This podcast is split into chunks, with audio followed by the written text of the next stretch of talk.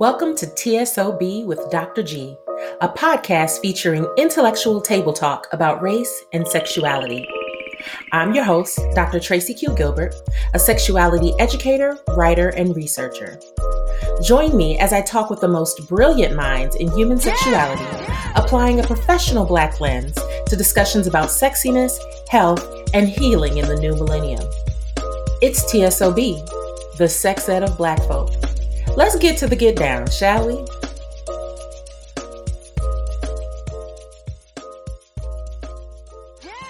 So, we begin this episode with a little bitty secret. Last week's episode did not go the way it was supposed to go. What was initially a conversation between three amazing, dope ass people ended up, after significant, unfortunate technical issues, being truncated into a conversation between just two. Thankfully, because this is Black Music Month and in the music world there is such a thing as a remix, we were able to partially make up some of what happened in that original conversation. And so I'm going to share that with you all in this bonus episode. So without further ado, please enjoy this remix of episode 13, the soundtrack of Sex Ed, again featuring Louis Ortiz Fonseca, along with special guest Dominique Morgan. All right. You know what? We don't even have to do a intro because I already got that set up. Let's just jump in. So tell me, apparently the Jackson brothers accepted an apology that nobody in the black community approved. Like how? Not even Janet. Like see this how? is I, you know what? I didn't even read that article. I saw, you know, when you log on to like Google and you see the the snippets yeah. articles that you can read. I saw that and rolled my damn eyes because like if if I didn't hear from Janet, which um, and why would they do invalid. that near her birthday? Like right. So I right. don't even know which brothers it was. And just the audacity, it's the audacity for me to feel that you ha- you are authorized to accept an apology for something that did not actually happen to you. Well, and and as though Justin has done a real apology. Also. Like, you know what I'm saying? Like that, like not only are you accepting something for me, but you've accepted something subpar for me. Like right. level based on I was randomly watching like an NSYNC. It was like this deep dive on JC Chasez, like his career being robbed. And uh-huh. there was this whole piece where I didn't know that after the Super Bowl, JC was supposed to announce his album at like the Pro Bowl. And because of what Justin did at the Super Bowl, they canceled JC at the yep. Pro Bowl and his yep. album oh, never wow. got. And he said in the interview, like, Justin just was like, I'm sorry. But looking back, if you think about like Jay Z was JC was JC Chasez was a vocalist, and so like that moment, that decision by Justin had ripples, and I just yeah. think something that was so impactful. We need a, we need one good speaking circle yes. at least. Yeah, yeah, yeah. Somebody yeah. to patchouli out. We need incense. Like this. This is not an Apple No press release. This right. is. It's you a know what I'm Jesus moment, like a sure, like sure. But it was funny. It was funny when I saw that because I was just thinking this week. My goodness, one the impact of what he did, and the audacity of her brothers to really silence her and low key like minimize the impact of what he did right. and how it how it impacted her as a black woman. Right. Yeah. So okay so everybody we are you're going this is going to be a little bit unorthodox of an episode just because we had some hateration and the holleration the last time we came together to speak. And so we are doing a remix where we're bringing in some pieces that represent the old original conversation and some pieces that represent the new conversation. So right now we are actually recording this portion the day after Janet Jackson, uh, the, the, the great patron saint Janet Jackson celebrated her birthday. Yes, and yes. so we are having a moment to lift her up and just acknowledge um, the ways that somehow men decided they wanted to uh I don't even I, I can't even explain it. Like just decide that they they were authorized to speak for Janet to uh atone for the fuckery that was exacted on our queen. And so um We just damn wanna... Tito, Jackie, and Marlon. like Tito, like, how dare you? who is asking them questions? No shade, but like y'all couldn't even get Jermaine on the line. Like, like y'all got really? Tito, Jackie, and Marlon. Okay, I'm done. Listen, I already said if Jermaine ain't out here singing if if you if you say my eyes are beautiful with somebody, I don't want to hear from him. That's or, all I well, he can do. Why don't you? But even then, why don't you do what you did? Why don't you not do what y'all just did and yes, do that again? Um. oh all right, so let me back it up uh, because I want to pull in at least a, a couple pieces from the first interview. Dominique, in particular, when we and I, when you and I talked, and I mentioned we got to talking about music, and I told you I was going to talk to Louie, you were like, "Okay, I'm about to be on this conversation. I need to be here." Tell us what made you so adamant about joining this conversation, and particularly sex ed, all of that. Well, I mean, I love y'all, and y'all know what y'all talking about when y'all talk about music. Um, I think you remember last year in the summer in the pandemic, like Louie and I have kikied about music from the jump. But Tracy, I think the first time we had some great moments was it was like the Verzuz battles when we was trying to oh, build yeah. these in our head. And I I love people who just just remember that time of music that impacted my life. So I just thought it would just be a beautiful moment. But on the other side of it, like music is is our it's like our Van Gogh, it's our our Rembrandt as black folks, right? What we experience is in our music and what I've experienced as a sex educator is that these young people, they're not only like expressing themselves through their music, they think it's like yes. the Bible of how they're supposed to live. And um, it's it's perpetuating a lot of a lot of harm. And so mm-hmm. I try to be up on it currently just to, yo, this is what these babies are like. We were ingesting Whitney Houston and all the man that I need and and, and the problematicness in you know you give good love and and, right. and, and side chick things from SWV, you know, and these babies are digesting something else, and so I think music and sex ed is really powerful and a great intersection, and we shouldn't just just talk about it when y'all want to make a really right. terrible campaign and put that same yes. type of song out there for these kids. Absolutely. And and so at some point I do want us to talk about kind of what you said about the new conversation and what young folks are learning now. But I really want to bring in a little bit uh, more of kind of what our experience was like, right? So thinking back to what it was like for you growing up, what lessons do you feel like you learned about sex and sexuality from the music you grew up listening to? If you feel like you learned anything at all. I think for me, and I don't remember what I said last time, so I'm gonna just keep it a bug. Go ahead. Because because this maybe maybe been like two months and just a lot of happened. I was gonna say, this, said I'm not even the same person anymore. Right, exactly. for real, bitch. Get into the highlight. Exactly. Because if she's piecing this together, get into the skin, honey. Um, but these these estrogen months hit different. But because you just be like, oh, I didn't know I knew this. Yes. Looking back, I think we fell in love with love we didn't really get a lot of critical analysis of love. Mm-hmm. We uh, were kind of told to just kind of stand by your man in all circumstances. Um, and pleasure. And for me, at, before I identified as a black trans woman and socialized as such, I still felt I still held a very femme space in the world. And it just, it was about, sex was about pleasing the man. Mm. When you heard a woman saying about sex, it was like, I want to sex you up. And when it was, and when it was a man talking about it, I want you to freak me. Not I'm gonna freak you, not I'm gonna make you have an orgasm, not I'm gonna suck your titties. It's freak me. Right. And so I think those are big things. It was a lot of fairy tale, a lot of servitude, and a lack of critical analysis of what I deserve versus what I'm giving out. Mm-hmm, mm-hmm, mm-hmm. I'm. I was sitting with that because I hear a lot of young folks now, and I know that's every generation does that, right? They go back and they think through like, oh, you know, I love the music from back in the day. Um, and so I feel like a lot of what we hear now is people talking about, oh, a 90s R&B kind of love. And I'm like, do y'all really listen to the 90s R&B cuz I feel like that's not the kind of love that I feel like anybody needs to be experiencing. Like I honestly say I'm like if you say you want a 90s R&B love, it's because you've never heard 70s soul. That's my perspective.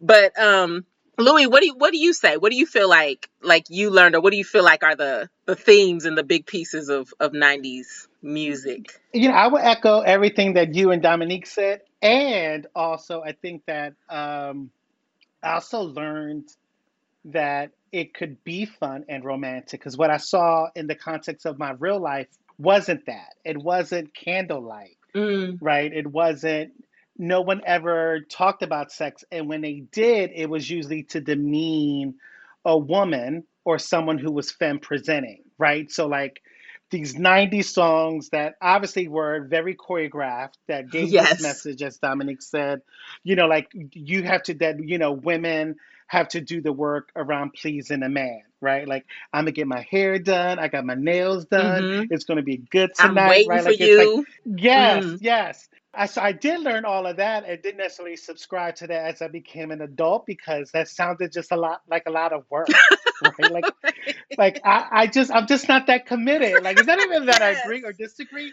It just sounds like a I'm lot. just lazy. But it but it did give me and part of it was fairy tale and also that relationships could be different from what I saw. Mm-hmm. And I think that, you know, grow, you know, as I got older, you know, with you know, the Janet album, which came out in 1993, um, there was this kind of like, if Janet can talk about sex over a hot beat, and it, it wasn't subversive. Yeah. It was like, you know, anytime, I remember thinking anytime any place was like this, like, like this brave song like you're gonna kiss any place anytime mm-hmm. oh you're you are really in charge of your life janet yes you've got the control yes she said control and went all out. Right, right, right, right. I love that because too, um, I think there's also a conversation that could be had about the ways that sexuality became, I don't want to say this in a like blaming way, but like became more explicit in terms of people owning it more. Like back in the day, people wouldn't say, I want to you know, lick your titties. I want to do this explicit thing. They, you know, I want to treasure, you know, get caught up in the rapture, right? But it, it did kind of feel a little bit more empowering to hear, like, no, anywhere, anytime, any place. Like, we can, you know, there was much more of a explicit in, in thinking about like folks like Adina Howard, you know, like, I will be a freak until the day until the dawn, which feels very much like a, like a pledge, like a pledge of allegiance. baby and i took that pledge and, but i you know I did, going back to janet i think because janet's album 1993 janet period mm-hmm. she was on the period shit before you know city girls right. um came after madonna's erotica mm-hmm. right mm-hmm. and erotica i mean madonna always pushed what was you know marketed as this woman and artist who pushed the envelope and she most certainly did and you know several aspects of a career. But i didn't relate to erotica in the same way that janet's. Yeah. And it it was because janet was janet is a black woman. Right. Um and and it and it it didn't it didn't come across as sexual like shock in order right. for to um shock other people. It was like this is my reality. And it was the reality of you know what i talked about with a lot of my girlfriends after school on the block. So i just wanted to like mention that because I think when people talk about Janet's, you know, her coming, quote unquote, coming into her sexuality, um, that larger mass mainstream media doesn't mention that it that it was a black woman. Yeah. And that it did come after erotica. Yeah. Right. And I think we need to say that. Like Yeah. And I, I love that you've mentioned that because I think too it does to use the kids what the kids say, it does hit different that black women and black femmes and and just black folks period are were making those claims at the time because I think it does bring in this certain level of relevance that just isn't the same when it's Madonna, right? Like I like you brought up SWV, Dom, and I'm thinking about like I didn't realize how many of their songs were about being side chicks until you listen and it's like, oh yeah. But but there was just this idea of like, oh, these are girls who are just like me, right? They're from my, you know, they're from my lived experience. They're from my um, neighborhoods. They're from my like they look like girls I could have gone to school with. And so I'm curious for you all, like how you feel like if at all that might have affected the ways that even young people take in the music and like resonate with the music? Like, does it matter that the person is black? Like, how, what role do you feel like the identity of the person producing the music has in terms of what people take in, what people like maybe even are willing to embody versus, oh, I'm just listening to a song? I think it's two parts. I think I think absolutely race does have a play to it. But what I also was thinking about when Louis was sharing is that I think video concepts played a part mm-hmm. because when you know when you think about those videos of those those videos from Janet, or or you think about you know um, um, um, um saving all my love for you, you see Whitney in the studio you're here listening to the beautiful voice, and then it's it's four or five times for maybe you go back to the lyrics, and still then it doesn't hit. Mm-hmm. Um, Janet was she was she yep, was yep. she was she was selling sex, but she was selling regalness. She was yeah. selling she was yes. It was it was grand boots. You know what I'm saying? Because yeah. again, sexuality they sexuality that's not okay is is is um sold as dirty and seedy, and these folks aren't looking like that. So yep. this can't be that, right? SWV, even when they was giving around the way girl tees, still beautiful. All these things compared to now, where I don't think the songs are so different, but City Girls is gonna give you a good three minutes twerking on the side of the beach. Mm-hmm. That's it. That's all. that's it. That's all. Right. I think that you look at WAP I think that was a moment where one, it was a sickening song, mm-hmm. but it walked this fine line of a very well produced music video, and everyone looked beautiful, but also there were some. It, it was it was risque at the same time. So yeah. I don't want to underestimate the power of videos, video. You know, Andre Crouch and all them. There was a reason those producers were paid so much. Yeah, yeah, yeah, yeah. And as black folks, I think that once we lost the investment in music videos, the ways Ooh. that we were scrutinized increased, right? Um, but that hit me when when Louis was talking because you think at that time those videos were always matched. Even when the women were talking about servitude, you it didn't look like that in the video. Right. Come on, yes. You know what's coming up for me when you say that? I'm thinking of like that's the way love goes mm-hmm. and how mm-hmm. that wasn't like some fancy studio video. I mean, it was a studio video, but I'm like, the scene is real life. It's people sitting in their homes, friends, vibing with each other. And that's very different from what we see now. That's very much like, I'm going to give you some detached version of like feminine objectification in a lot of ways even though you know again i love wap right? Like i love i'm not gonna knock any of that but just thinking about what difference is that when you have like this is what black femininity is looking like in a real time lived experience versus this is a product that we've manufactured for the next two minutes three minutes 30 seconds for you to just get titillated by. Um, and then again bringing in sex ed what then does that do to the consumer the young consumer who's like just taking it in and trying to imagine what it has to do with their life?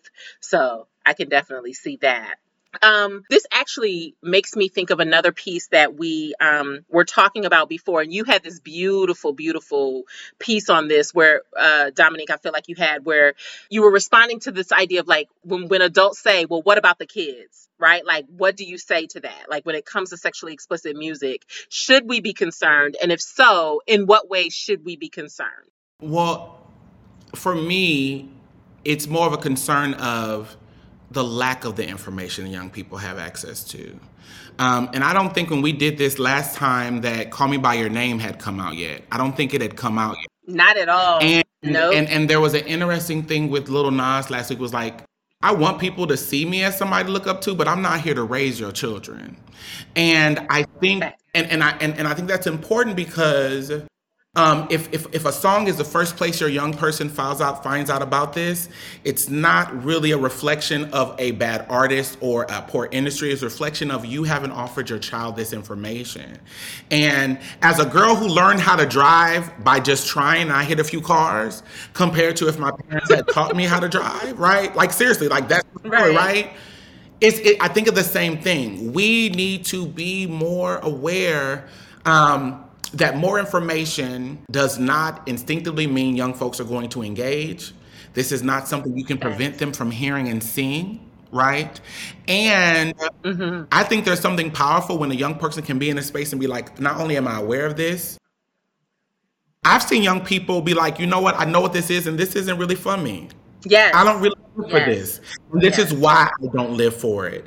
And I think that's the real work. So mm-hmm. so censoring trying to prevent young people from seeing stuff that you know a Kidz Bop version is coming eventually right um, these kids know how to get behind all the paywalls all the things when it's at the end of the day inform these children and and and I think that's what's that's what I what I think is so important. I think I said this last time. We're always like, well, these kids are moving so quickly, and anytime I see somebody pull out real a way that we assume they're kind of speeding out, I mm-hmm. think of when car is being held back and the engine is going and then it peels out.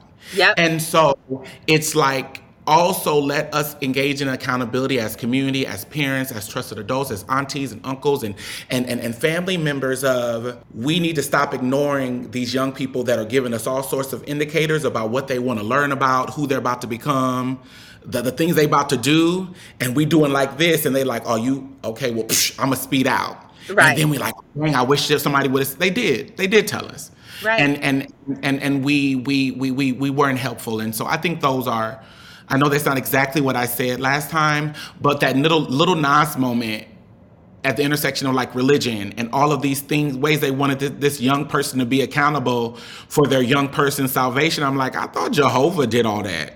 Like I thought that was like negotiations about right say you know what i'm saying? Like my eternity i don't think i don't think montero like was like i won't like that's my ministry. i don't remember right i don't i don't remember montero saying that that was going to be his responsibility at all. Definitely yes yes yes. So yeah no and you actually did use that car analogy so i'm like that's perfect.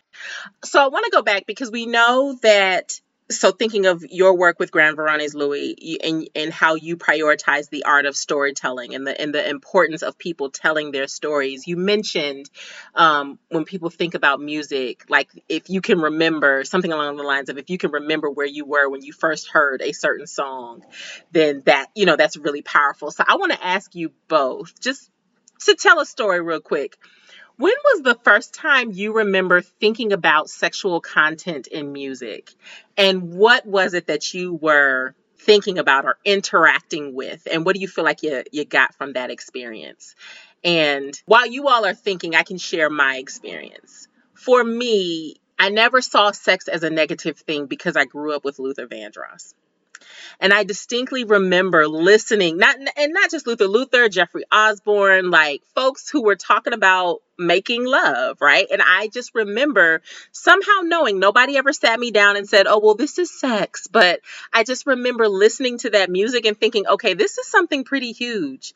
And but also getting like, "Okay, this is not something for me as a seven year old as a six year old but it was something that's like oh this is this is the sex thing that you're you're in love and you're having these moments and whatever and just remembering and just feeling that sense of like oh okay this is what this is okay and that just being a part of my experience I could go into a bunch of other stories, but how about y'all? When was the first time that you just remember interacting with someone where you were just like, mm, this is a little different?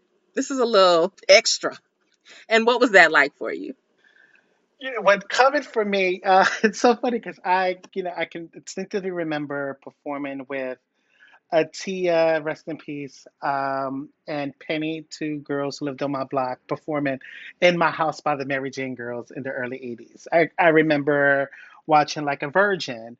I remember dancing to Vanity's Nasty Girl, but it never occurred to me that those were songs about sex, right? And even if you yes. look back, how they were considered suggestive, um, suggestive. You know, like you know, like all I, all people have to do is Google Tipper Gore and her. Yes. Um, you know her. I think I don't know what the word is, but her like commitment to like you know say that music is dirty. We have the the parental advisory on on albums because of Tipper Gore. And even though I knew that that was happening, I didn't quite understand it. But it was funny how times fly by Janet Jackson, the last song mm-hmm. Control, and the moaning at the end. That's when I knew, like, yes. hold up, right? Because again, yes. that's during the time where anyone who attempts, or any woman who attempts to do something that media, um, you know, you know, experienced or consumed as sexually suggestive was always compared to Madonna. Mm-hmm. mm-hmm. Like, are you as wild as Madonna? Right. So I think that I had that playing in the background. And Janet Jackson just didn't present, like in 1996, as anybody who was in challenging or standing alongside Madonna and her shtick at the time, right? Because it was like uh-huh. Michael's little sister. The Jacksons right. also had this reputation as being American royalty. But it was getting that cassette and listening to Funny How Time Flies. And I was like, oh, this is without a doubt about sex. Yeah. Right. Yes. I didn't get I missed I missed the subtext, or maybe not the so much subtext of Nasty Girl in my house. But right. I get it here. And I think that's also because I'm entering my teens. But again, because it was Janet, I think it it hit differently. Mm-hmm. Right. Because I love mm-hmm. Janet. I was listening to what she was saying. I wanted to be grown and have control. And it and it came across as um I don't want to say innocent, but like like kind of like a first love or it sounded like what she imagined sex was. Yeah. Right. Yeah. So I think that that's where I was, and it's you know, and it's I'm on Six and Lehigh in North Philly. Like I I can remember like playing on my one speaker, one cassette radio, but that is when I was like, yes. oh, okay, um, these songs are about sex. Right. Right. Got you. Dominique, what about you?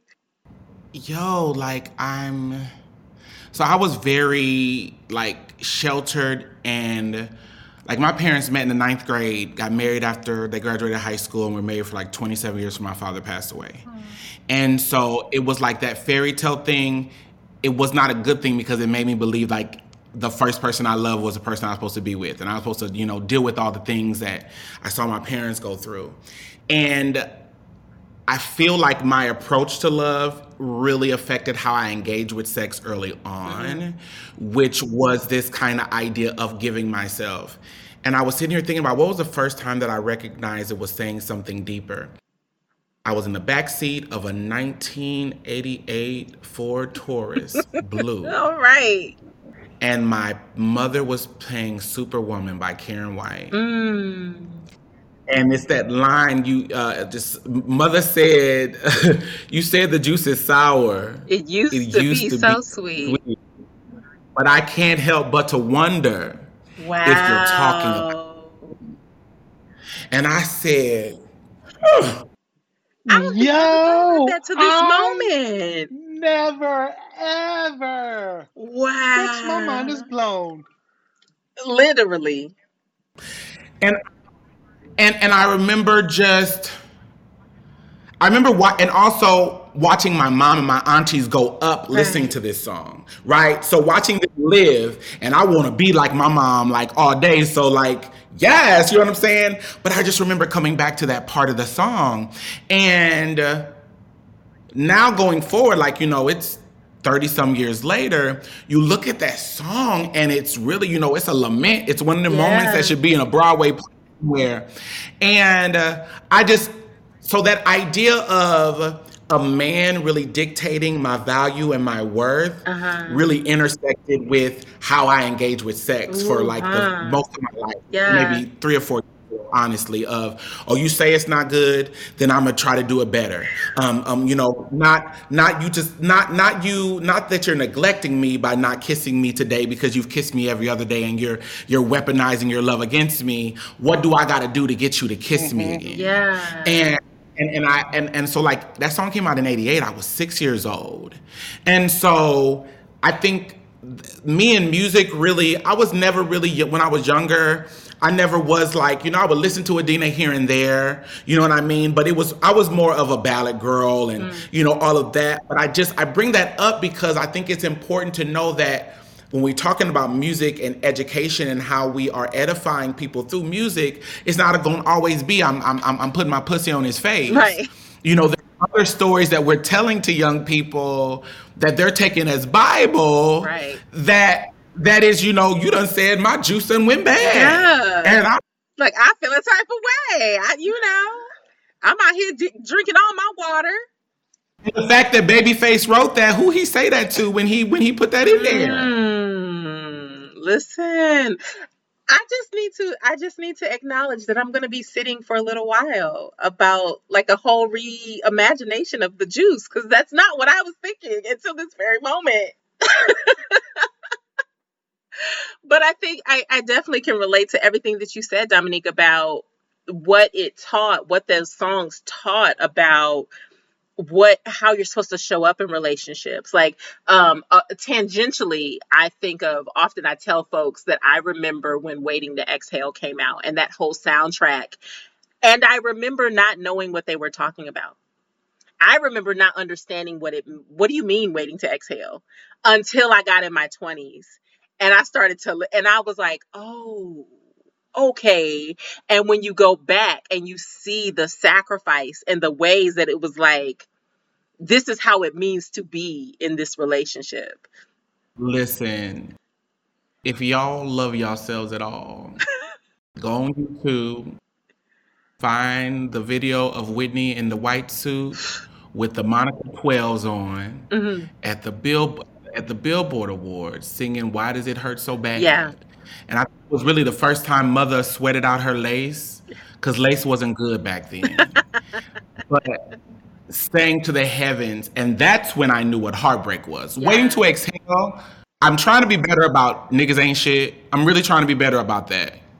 And and waiting exhaled, my sister was that moment where I was just like, men are trash. Terrible and and there's a whole album that supports this that lays you know it out that offers receipts it was detail.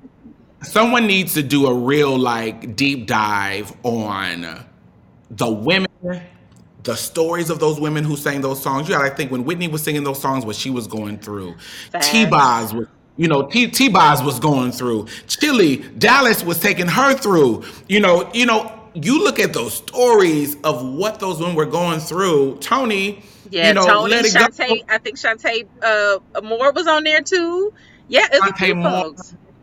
And it's a song by a young lady. I don't think she ever did anything else. It's a song called "How Could You Call Her Your Baby." Yeah, Shanna. You, you want to talk about crafting a song? Yeah. A delivery? Yeah. Yeah. Yeah. Ooh. Okay. So so this goes into the next question that I had that I wanted to come back to from our last conversation about I've decided to call it the sex ed soundtrack. Right. So so the songs that we believe that could be used as baseline for advancing intelligent conversations about sexuality with young people.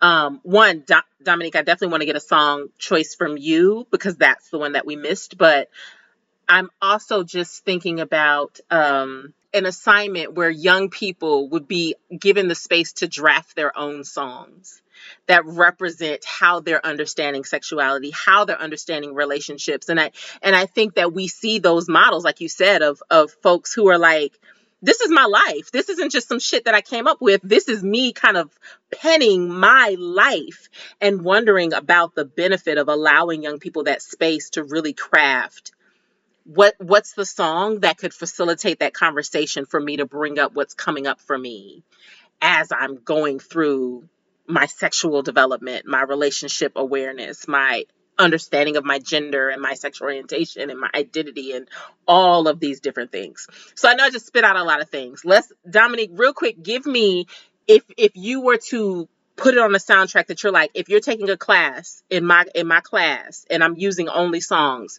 this is a song that we're gonna that you're gonna learn in this class what would you pick broken hearted by brandy both versions mm. the regular and the mm. remix because i'm because that first the, the album version is very sweet and it seems you know very innocent in some ways and when they put her with Wanya, and again, I think about the backstory of that, and and that Wanya cheated on Brandy with Adina Howard, and Brandy got Adina's second out, you know, album stopped um, with, with, with Sylvia Rhone and all of that. and you think about like the negotiation of like if I can't have you, I'm gonna just be brokenhearted forever, and I'm just I'm I'm a resigned to that. Mm-hmm. And I would young people to do some diving into like it's okay to feel the sadness, but like don't do not speak I'll never have it again over your life into anything. Yeah. Don't speak the best I'll ever have into anything. Mm-hmm. And I remember listening to those songs and really believing like I'm, I'm meant to hurt. If love don't hurt, if I don't feel brokenhearted, I'm not real. Really yeah. And and that was a moment for me. Yeah. Ooh. Facts, facts, facts, facts. And I know I gave an answer last time, but also. But go ahead with another because we were trying to get five each. Yeah, so. but I, I think the context of like what could you know supporting young people, um, and because I'm a father of an 18 year old son, who I think that I talked about sex um, or made it thought that I made it okay um, to talk about sex in the household. Um, I get all the reasons why he doesn't want to talk to me. Mm-hmm. Um, mm-hmm. And I've mm-hmm. listened to some of the things he listens to, and my God. But I think that one of the songs um, could be Jermaine Stewart's We Don't Have to Take Our Clothes Off, released in 1986. Mm. And I think for yes. many reasons, right? Because it's released in 1986 at the height of the AIDS epidemic. So it is like couched as this abstinence only song. But I also think the the the gender reversal or what we would what we would have called the gender the gender reversal in 1986 it is the guy Jermaine telling his lover or his partner to slow down that there's much more to love or much more to our relationship than sex and we don't mm-hmm. necessarily hear that as much right there's always this right. expectation or this notion that femmes and women's have to serve or be of service of men in the bedroom, and that men have to lead and charge um, mm-hmm. and make all those decisions, right? Like they they're they're just there to demand the pleasure that we've been taught to give them. And I think that right. we don't have to take our clothes off is an interesting song. I, I would love to play it for younger people to see because like what they hear sonically, right? Because it's very yeah. different than what is happening now. Um, but I think lyrically, I wonder like what kind of conversations they would have around expectations um, of men and women um, and mm-hmm. gender non-conforming folks when we talk about um, sex or delaying sex, but still wanting to enjoy our time together. Yeah, I love that. Yes, I think that's a great song. But also just because I remember it and I love it. I just remember that song. Um, so the song I the song I don't know if y'all remember the song I brought up, but I think it's also related to whatever song you did say in that moment, Dominique. I actually brought up R. Kelly. And so um, I think I had said Age Ain't Nothing But a Number by Aaliyah is the one that I brought up. And I brought it up not only because of the song, but remember but but uh, having a moment when the, the the the whole documentary came out realizing that that man was standing on the corner watching that child on that cover mm-hmm. and how none of us thought that was inappropriate or out of pocket but that being 14 because Aaliyah and I are you know would have been that same age thing and like you know I was my boyfriend was 21 when I was 16 mm-hmm. Um, and mm-hmm. really like saying that and kids still say that to this day mm-hmm. um, when they mm-hmm and may have never even heard that song, and I'm just like, well, I know I, why how I was kind of influenced, but y'all, where where who's who's saying that out there to y'all? Right. Um, right. Yes, that's what we said. I was talking about Aaliyah, and then, honey, we went to the aura. Yeah, the aura. Yeah, yeah, yeah. And um, so definitely there. I any other folks that you feel like either artists or songs that you feel like you know what the sex ed soundtrack this is what I would have in my soundtrack. I think rocking knocking the boots is Ooh. important. And you notice I gave it a, a Caucasian uh, important because um, I wanted y'all to hear it all. Uh, just because on the flip side, I think it's I think it's really important to talk about like not all all sex interaction has to be romantic or has to be about love. It can just be about pleasure. It can yes. be rough. And rocking, knocking some boots gives a certain connotation um, that just hits. If the boots have been knocked, honey, that's a blessing. Right. Um, and yeah, I, I remember I remember that little moment of in the '90s being like, I know I'm not supposed to listen to this, but knocking the boots, ooh, that sound cute. right, right, right, right. And let's talk about both versions, right? Because there's H Town and there's Candyman, and both of them are equally as entertaining. So that is also yes. Louis, how about you? You know, I, I'm only going to because um, I have been thinking about this because it would be 30 years since its release around this time. Is Whitney Houston's Miracle? It's not necessarily oh, about yes. sex, but I've always wondered if it was yeah. about um, abortion. It's supposed to be, right? I thought it was supposed it was to be. about her miscarriage. It was about her miscarriage. And it's, I think, the only song that Whitney wrote lyrics to. It's the only song that she has writing credits. And it was oh, about wow. her miscarriage. Because she was okay, and in that I'm Your Baby Tonight era, she was pregnant. Yeah. And I think, like, coming off the tour or something like that, she had a miscarriage. And that's what Miracle is about. Wow. Yeah, I I I don't know if it was listening to um Robyn's autobiography but she i thought it was about an abortion or something. I thought she had said that it was about abortion but i think both of those discussions can be part that song can be used to elevate both of those discussions. Definitely definitely. Um my my final offer not final offering but my offering to the conversation would be anything produced by the one and only missy elliott. I just feel like that whole catalog gave us so many things that I listen to now and I'm just like, wow. So, you know, Pussy Don't Fail Me Now. Um uh just I mean just anything take away. Like there's just so many songs. One Minute Man, one minute like man, that was yep. one, but I was also just thinking of um is it worth it? Work it. Yeah, yeah. Yes. Let me work it. I flip my thing. Yeah, like it's just like I and I feel like there's so many pieces in there where we're in terms of talking about like body positivity, right? The fact that she wasn't slim, the fact that she was empowered, right? So talking about sexual empowerment, talking about uh, always fem's pleasure, like really flipping the script on what we learned in the 90s about, you know, like, no, actually, this is what you're going to do. I want to find out if you can work it. I want to find out if you're good at this.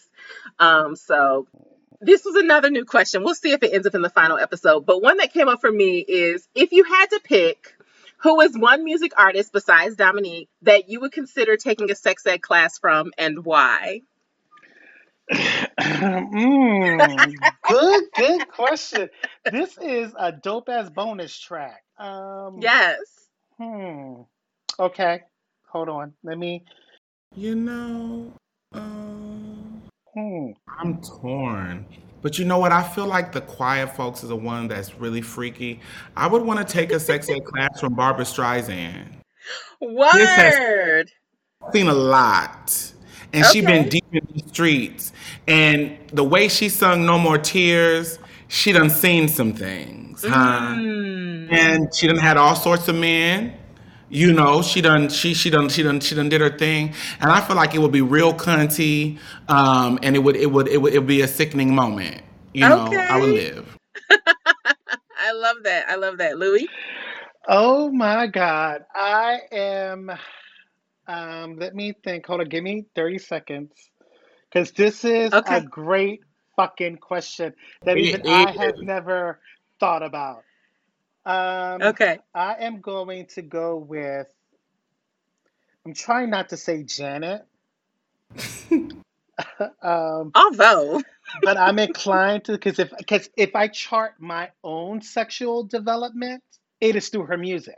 Yeah. Right. Like so. Like the more I, the more comfortable we think, or like the more comfortable she presented about her body and her sexuality, from like control all the way until Damita Jo and all the album um, after that. Like that charts my development around sex mm-hmm. and all my ideas around sex, ones that were uh-huh. progressive and not, like me going back and forth about. Because I remember thinking that if I went down, if I was the first to suck the dick in a relationship, that meant that that could be something held over me.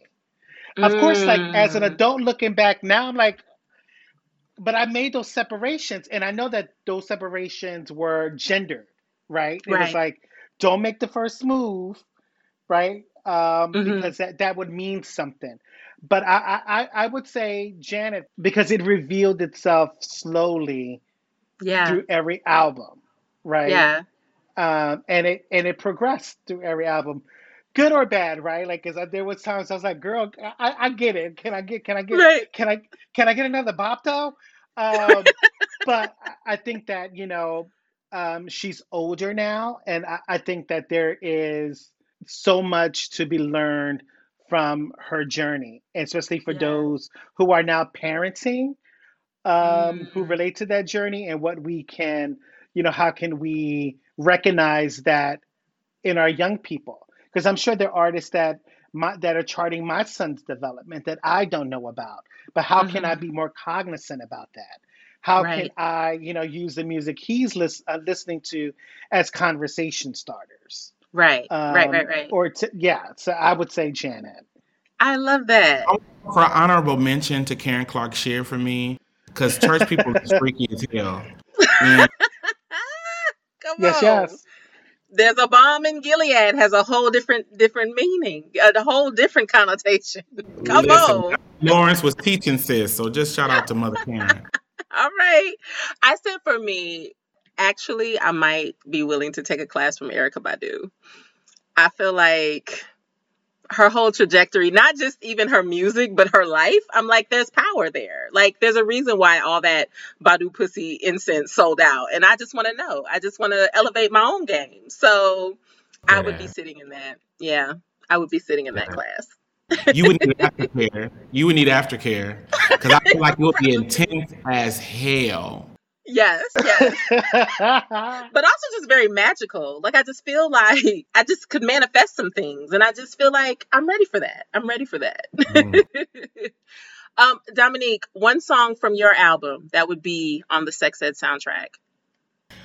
Um, probably the "You Can Get a Remix" with Miss Mikey because when I built that song, um, you can get it. The original was like one of the first like sexual songs that I wrote, and I wanted to write something that felt like the '90s. And we put Nan Nigga in there. There's a little bit of Khia in there. There's Throw That Ass in the Circle a sample in there, and Mikey came in there with that very uh, Kim, you know, that very 90s raw vibe on, um, on his verse. And it just feels, if it feels sexual, but I, it feels sexual like from my independence. It doesn't feel mm-hmm. like a um, a servitude sexuality. I'm I, I feel sexy whether somebody's here or not. And if you here and you get to and we enjoy it together, that's all the better. But I'm still like twerking in the house by myself and getting my life. And I yeah. wanted people to feel like that. And and so yeah, I would I would say that. Okay, bet bet bet. Okay, so we are almost done, but I realized um, there's a question that I ask all my guests that I didn't actually get to ask either one of you. And so I want to ask it right now.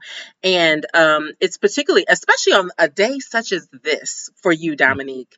I would love for you both to think about kind of where you are and who you are as a sex ed professional and what you feel like in that is your either your legacy or your significance or your what your role is in terms of sex ed or just kind of where we are as a world and as a community? What do you feel like the impact is that you either are making or intend to make in this life? So, whoever wants to go first.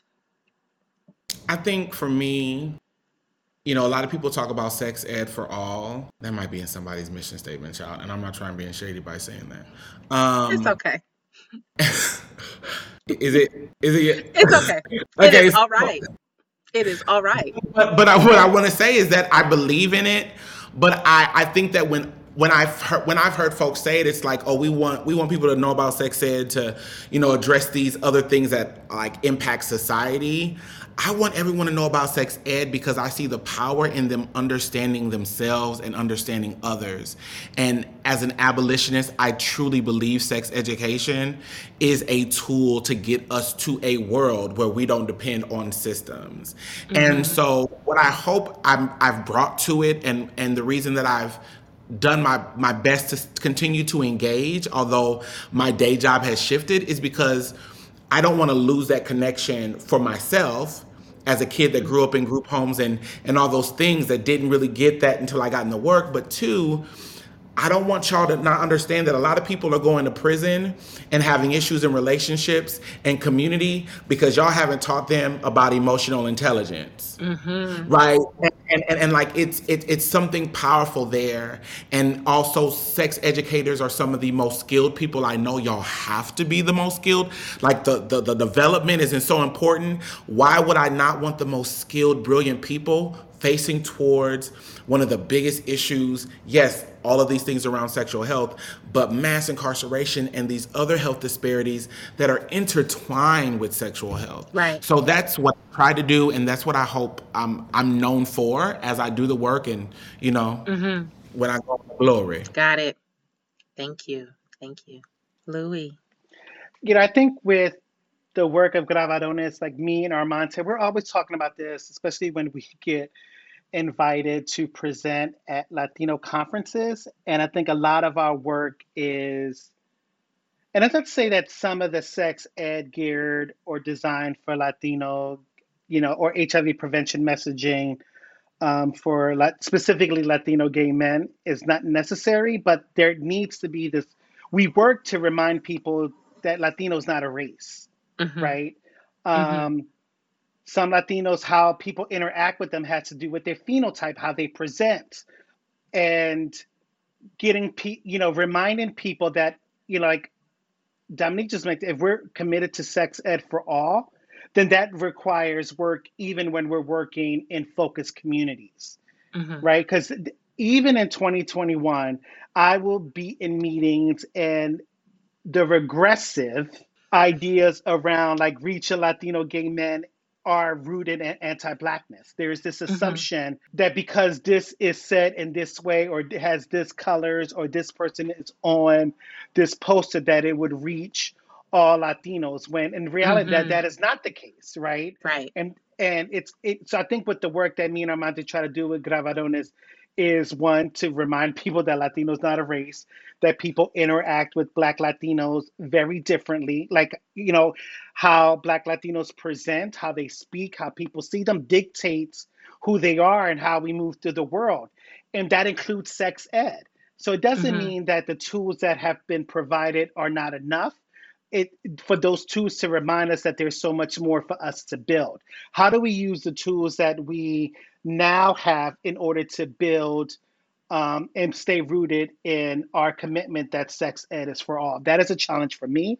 That is a challenge for Armante. That is a challenge for everyone that we work with. And mm-hmm. I think that I'm more comfortable and more confident.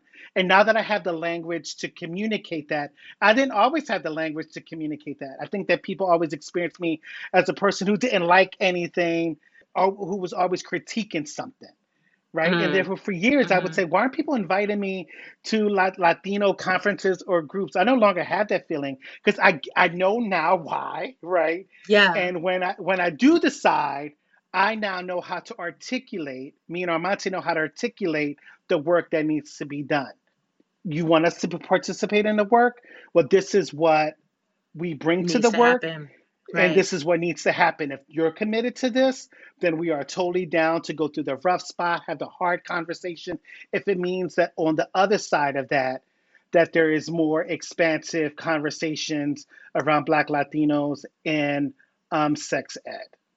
Yeah. Oof. Y'all, oof, y'all are just I just I'm so grateful for the people that I know that y'all just y'all just so fucking dope. Um Dominique, I'm gonna give you any last words that you want to share? Because I gave, uh, I have Louis' last words on the last track. So I want to give you any last words. My last word is just an addendum to um, the playlist. I want to give a shout out to Robyn um, for a little oh, yeah. song called Show Me Some Respect.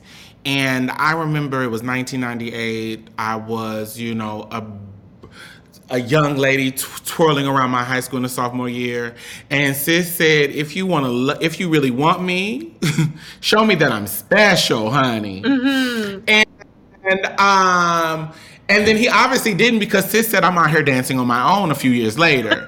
and I just I just want to give honor today. yes. Giving us that bop about listen, you're gonna respect me, you're gonna treat me right, or you gotta hit the bricks. Ashe. Ashe, Ashe. And I and I'm just reminded, I'm just thinking in this moment, thinking of what you just said, Louie, about the tools and the tools that we have available. I think this conversation really just shows that when we are skilled in the ways that Dominique mentioned, we can use our music in really constructive ways, in powerful ways to really get young people engaged and get them thinking more critically about their lived experience and not just taking things in, right? If we had another five hours, which we don't, we could talk about all the ways that, yeah, you could learn a lot of things. That doesn't mean you're going to do them because you have people in your life who are teaching you how to be critical, who are teaching you how to be responsive, how, who are teaching you how to be mindful about the music that you take in and not just giving you mm-hmm. things and then judging you for how you're processing it. So, um, we are done and that is the end. So, You've been listening to TSOB with Dr. G, produced by Dr. Tracy Q. Gilbert of Tembi and I. To keep up with all things TSOB, follow us on social media at TSOB the podcast, which you can find on Twitter, Instagram, or Facebook. For past episodes of the show, visit tsobpodcast.com or subscribe to the show either on YouTube or anywhere else you listen to podcasts. Now, don't forget that you've got homework for this episode.